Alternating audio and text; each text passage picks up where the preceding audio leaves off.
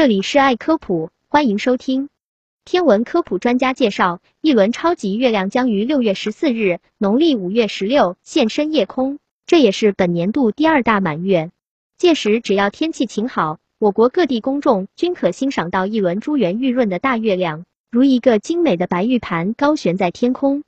当月亮和太阳处于地球两侧，并且月亮和太阳的黄金相差一百八十度时，地球上看到的月亮最圆，被称为满月，亦称为望。农历每月的十四、十五、十六甚至十七，都是满月可能出现的时段。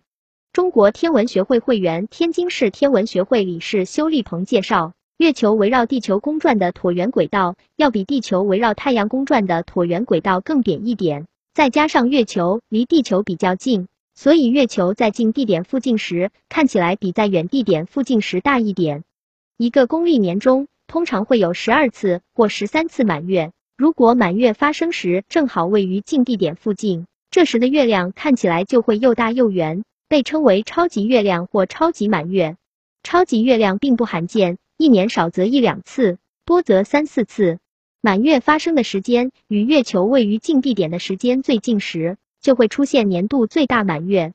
六月十四日出现的这次满月，最圆时刻出现在十九时五十二分，而六月十五日七时二十三分月球过境地点，最圆的时间与过境地点的时间仅相差不到十二个小时，因此这次满月的月面是直径很大，与本年度最大满月时相差无几。本年度最大满月出现在七月十四日，农历六月十六。